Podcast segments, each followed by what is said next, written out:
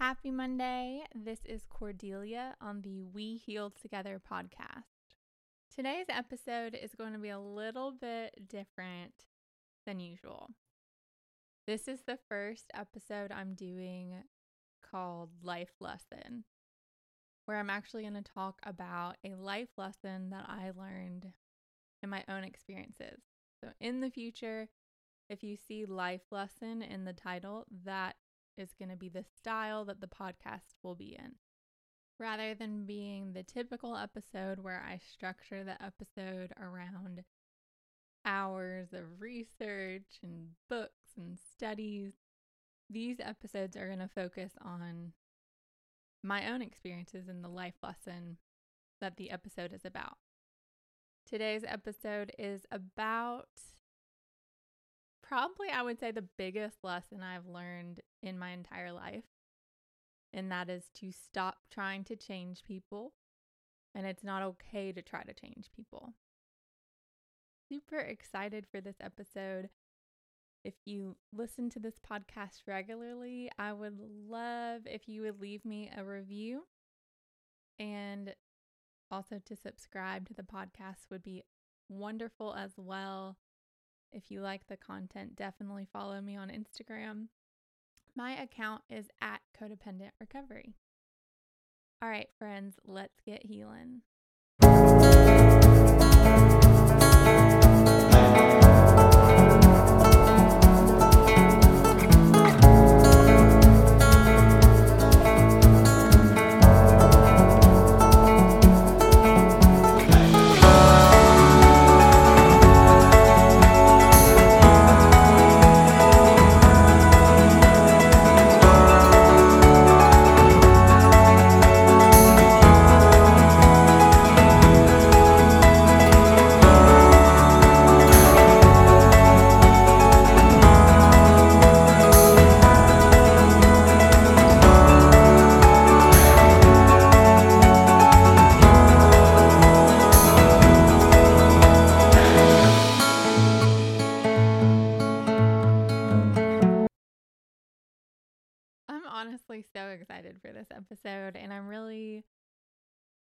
Interested to hear the responses of how you guys like this episode compared to previous ones I've done.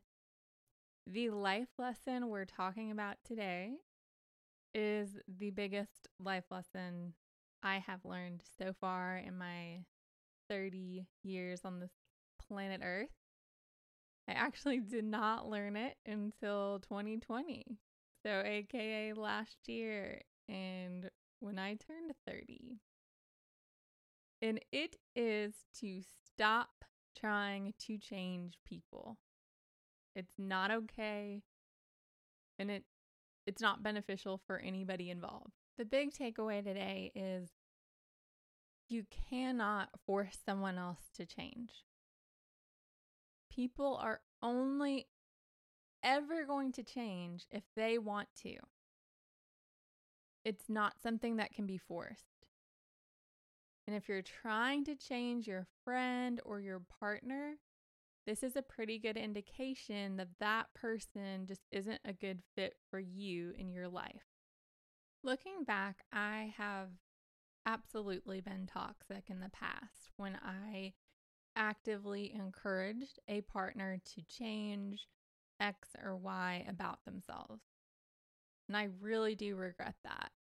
Regardless of where those intentions came from or the root of where that behavior was coming from on my part, it still was toxic and it wasn't okay that I did it. And I truly feel I feel awful that I potentially impacted another person and made that person feel like they need to be anybody else besides themselves. Rather than acknowledging, hey, you know what? This person just isn't a good fit for me. My brain definitely registered incompatibility as an infraction or reflection of my own self worth incompatibility translated in my mind as see, okay, Cordelia, you are a loser. That's really an irrational thought. It's an irrational way of thinking. I would think, okay, if this person just changed a bit, will definitely work out. And then see, I am lovable and I'm not a loser. That's distorted thinking. Here's the thing though I wasn't doing myself any favors by staying with somebody I wanted to change. And I absolutely wasn't doing them any favors either. I think incompatibility can feel so personal, but it's really not. It's not a reflection of your worth. It's statistics. You just aren't going to vibe with everybody. That's just a fact of life. It has nothing to do with how great of a person you are. Here's some things that I did. And these are from not necessarily one particular relationship, but I'm looking across several that I would consider trying to change somebody else or hoping that somebody else would change. So, first, staying with somebody, staying in a toxic relationship, hoping that the other person would change. Okay, that's not accepting the person in front of you. Pushing somebody to find work when they were not employed. So I was actually finding the opportunities for that person, reaching out for two colleagues. I mean, the place that he works at currently is the job that I got him. His only income that I am aware of from last year was from another colleague that I had set him up with. And that's trying to change somebody. Even if you think you're doing the good stuff for them and you know you're setting them up with these opportunities they should be doing that themselves. Like, I'm not a life coach, I'm not a career advisor, I'm not your mom. I shouldn't be pushing somebody to have the work ethic that I have in a relationship. I have been disappointed by somebody for not changing, even though, I mean, they never really wanted to change. And frankly, they were just doing what they always had done. I had no right to be disappointed by somebody or get frustrated at it. I mean, that's a clear example of okay, Cordelia, just, that wasn't the person for you. You know, you were trying to make this person into somebody they weren't.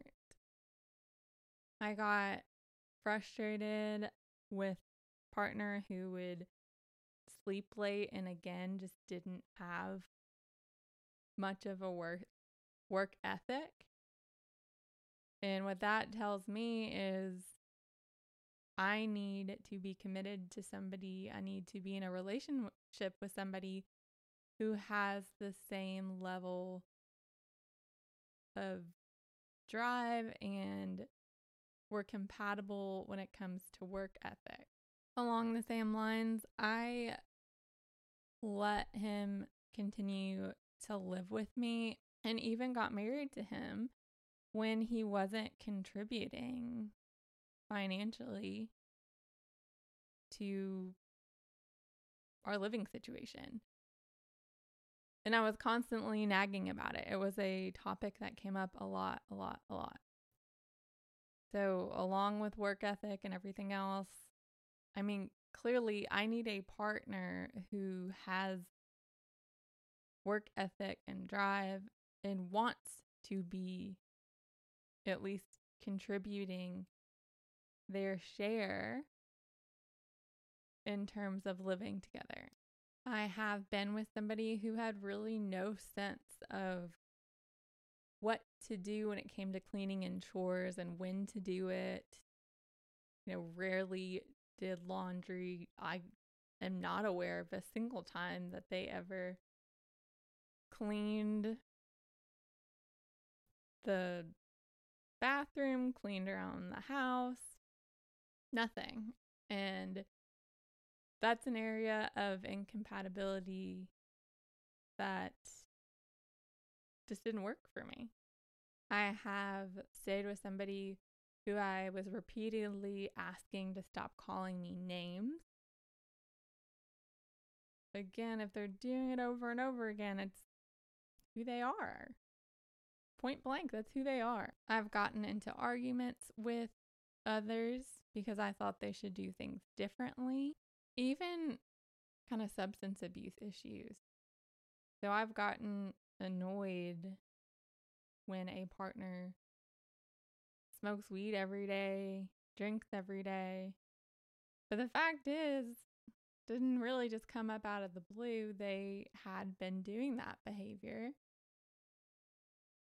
for really like the whole relationship. And I think, you know, you should never be in a situation like that and assume that somebody's just going to stop doing that eventually. These are just some examples. It might also look like telling your partner what to wear, telling telling them to stop doing things that they like.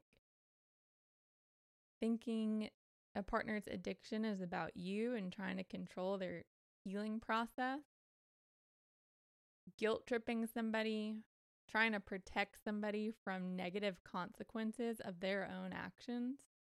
Telling someone who they can hang out with.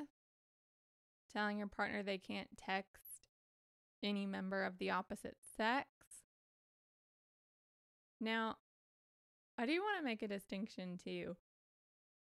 If you tell your partner you can't hang out with your friends anymore, that's trying to change them. It is acceptable, however, if you don't really vibe with your partner's friends, to just express that you're not going to hang out with them. But you shouldn't interfere with what your partner does. I did a post recently about this on my Instagram and I was I received a bunch of responses, but I wanted to share one response that I found really interesting and that I related to. So somebody commented, "Okay, well what about asking a partner to communicate more?" And I asked the commenter to elaborate a little bit. Commenter said, "Well, my partner's very avoidant and tends to block me out when he's having problems. He will stop messaging me for days. I've asked him to tell me that he's going through a period of needing space, so I'm not anxious about there being something wrong. And it's been difficult because I blame myself for him putting that wall up. In response, I told the commenter, you know, it actually sounds like you've already asked him to do things different and he doesn't. You really can't force him to change the only person you're ever able to control is yourself. If I was the commenter, I would definitely suggest, you know, assuming that partner is going to continue doing that for the rest of their life. And think about is that enough for you? I pulled this comment out to talk about in the podcast because my ex did similar things. I would always ask him to change his communication style. And looking back, I wish I would have just said, you know what, this isn't working for me, and I'm just going to end this because I really would like to find somebody that actually I'm compatible with in terms of communicating and doesn't just disappear for days. Like that doesn't work for me. I think a key distinction when it comes to change is thinking about it as habits versus personality. If somebody doesn't really know how to communicate with you, if they're aggressive, if they are distant by nature, you can't expect that person to change. That is their personality. If they want to put some work in on their own, that's going to be up to them but you can't force them to change and you really shouldn't be with somebody whose personality doesn't match with yours. Ver- let's compare that to habits. So if somebody is in the habit of their mom doing laundry for them, but it's not changing somebody's personality to put a boundary in place. So, for example, if somebody is just expecting you to do their laundry all the time, it, you know, you don't have to do their laundry. You can say, "Hey, I'm actually not your mom and I'm I've noticed you never seem to do laundry for me or any laundry period or wash the sheets or anything. And so, you know, I'm not going to be doing your laundry anymore. You can do that on your own. And then actually following through with it, you know, not doing that person's laundry. That's not re- forcing somebody else to change. You're just not doing their stuff for them. At the same time, let's also talk about compromising versus forcing somebody to change or trying to make somebody into a different person. So, compromise happens when we understand hey, I, I have different preference than this person, or I have a different opinion, but we're going to kind of meet in the middle on this issue.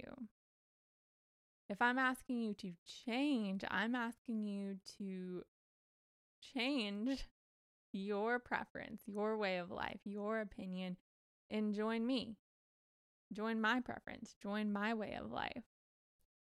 An example of this happened in my last relationship. My ex was very Christian. I was never really religious prior to meeting him. I didn't grow up in a religious household. But I had also never really given much thought to my own spirituality and religion.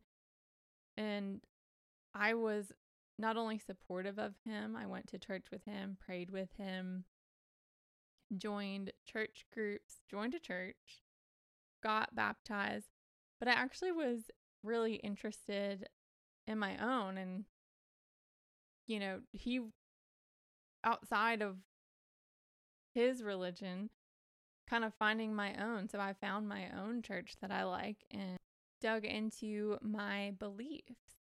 And that was an example of compromise. Now, what he did in the situation is an example of trying to change somebody. It turned out he wanted somebody to believe verbatim everything that he believed about Christianity. So he not only wanted somebody who was Christian, but he wanted somebody who, on every single point, just agreed with everything that he said when it came to Christianity. So I was accepting him for who he was and compromised. And I really, you know, I actually have no problem being with somebody who is a different religious background or religious holds different religious beliefs than I do as long as that person feels the same towards me. My ex was expecting me to change and to conform to his exact belief system. And so that's not compromise.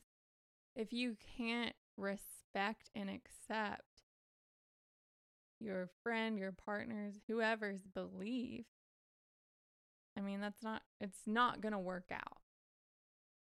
You can only have differing beliefs on something like that if you're able to respect that, respect that they're different. I think a lot of this kind of a light bulb clicked for me because a lot of this kind of falls in line when you start thinking about what are deal breakers for me, what are things that I value, in life, like what are my values and what are red flags. And I did a ton of work on that last year. If you've bought my workbook and you know gone through that, there's sections in there of you know what I consider to be bare minimums and what I consider to be red flags, things like that. So I did a lot of that last year and that was the same year that I realized you can't change people. I think I got into trouble in this area before because compatibility and incompatibility, I mean, that's, that was a foreign concept to me. My self worth was so tied to my relationship status. I, I hadn't, guys, I'm telling you, I didn't have boxes that I was comparing to people. Like, it, whatever date I went on, like, oh my gosh, this guy is perfect. He's amazing. So great. Well, yeah, everybody's going to seem great when you don't have any standards and you don't know what you're looking for. And so then once you're in the relationship and you start actually, you know, seeing who you're with, you're like, okay, wait, I want to I want to do some changing here.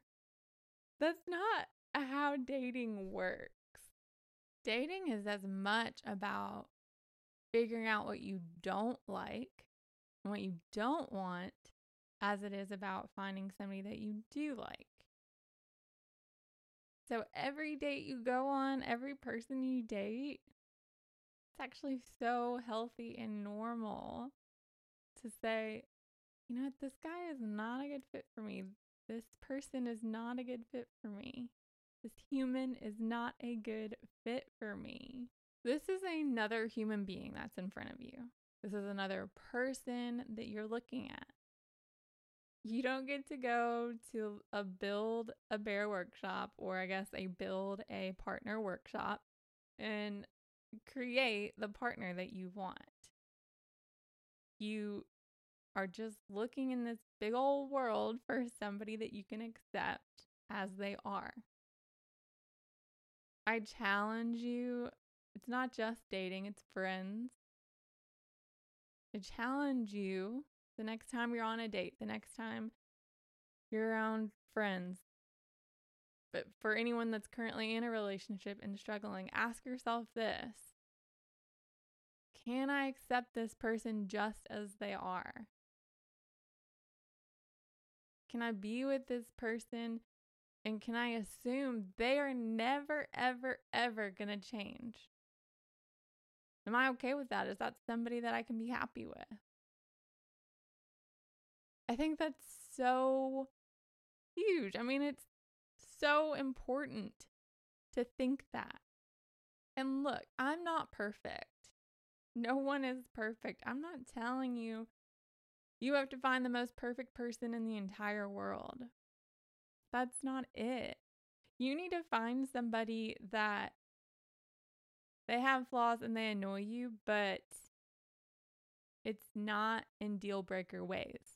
So, again, in order to do that, you need to know your deal breakers. Think about the big things that drive you crazy, that you cannot stand, that you cannot be around. And that's who you can't be with. If somebody just has some quirks and they kind of annoy you, but like I said, it's impossible. We don't get to create other people, and there's no such thing as perfect. It's totally okay to have to have a friend that does annoying things, to have a partner that does annoying things that's going to happen. You're looking for somebody that just kind of annoys you in ways that you can live with. The key is you should never stay with somebody hoping they'll change. Especially somebody you've already talked about the issues with. You've got to look at it and you've got to assume okay, this person that I'm with right now, this is what they're going to be forever. If that freaks you out, if you do not like that picture, get out, move on. And you know, I guess I should clarify. This is assuming that you are looking for somebody that you want to spend a long time with you might just be looking for somebody to hook up with and you know this isn't going to apply to every situation, and I'm not judging whatever your situation may be. This is only applying to somebody who's really seeking to find a healthy relationship, whether that's a long term friendship, a long term partnership, a long term intimate relationship. That's where this is coming from. Think about it like you wouldn't want somebody to come and change you. That wouldn't feel good. If you're trying to change somebody else, you're not going to be happy.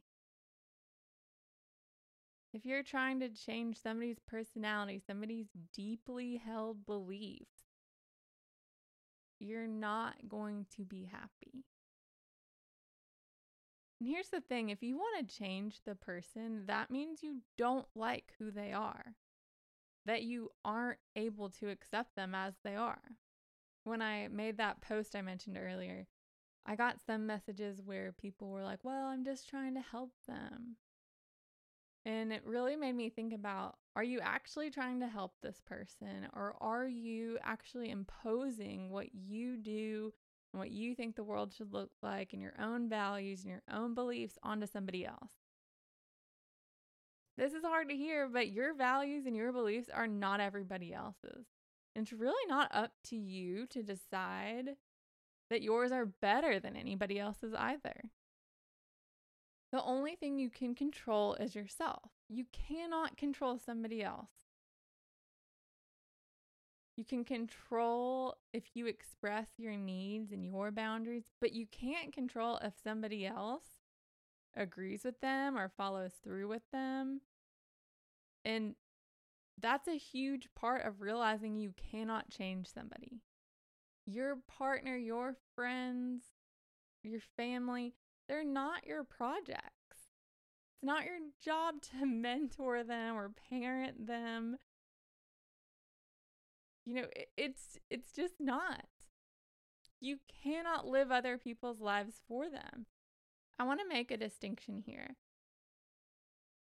If somebody comes to you on their own, wanting to change and wanting support, assuming, of course, this isn't some manipulation tactic if they actually are you know coming to you saying hey i want to change this area of my life like will you help me if your partner wants to do that if that person wants to do that on their own awesome.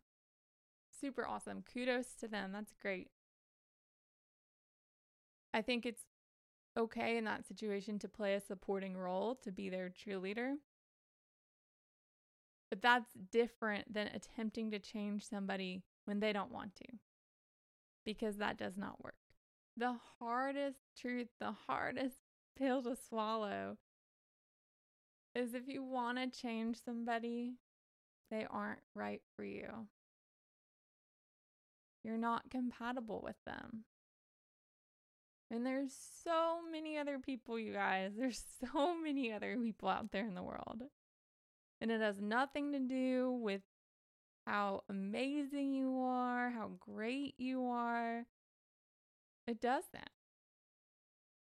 It has absolutely nothing to do with that. This person just isn't for you. It also has nothing to do with that other person. I mean, gosh, even in my examples earlier about work ethic, that's a great example. Does that mean that somebody with a better work ethic is a better person? No. There's probably so many people out there, so many, you, you know, people that match that ex's work ethic and style. And there's somebody out there that would vibe better with him. And that's awesome. That's great. It's not to say that one character trait or one personality trait is better than the other. It's just recognizing what values, what personality traits are really important to you, and what do you need in your partner that if it doesn't exist, it's not going to work out. And again, so for me, that That does look like being with somebody that's driven and hardworking. However, that doesn't make me better. that doesn't make, I'm not virtue signaling here. I'm not saying that's better. I'm saying that's just something that's important to me. I want to share a couple really cool quotes for from books that I've read with you on this topic. So, one is from the book called The Alchemist. Everyone seems to have a clear idea of how other people should lead their lives, but none about his or her own. Next is from Harriet Lerner's The Dance of Anger. We cannot make another person change his or her steps to an old dance. But if we change our own steps, the dance no longer can continue in the same predictable pattern. Then the last few quotes are by Michael P. Nichols' The Lost Art of Listening. You don't change relationships by changing other people. You change patterns of relating by changing yourself in relation to them. Personality is dynamic, not fixed. The dynamic personality position posits that it is possible for people to change. All we have to do is change our responses to each other. We are not victims, we are participants in a real way, and the consequences of our participation is profound. He goes on to say, Let others be themselves while you continue to be yourself. And learning to resist automatic reactions strengthens you and transforms your relationship. A relationship matures when you allow the other person to be who he or she is. Finally, I'm going to end the episode with some questions from The Language of Letting Go by Melody Beattie. She asks if we weren't trying to control whether a person liked us or her reaction to us, what would we do differently?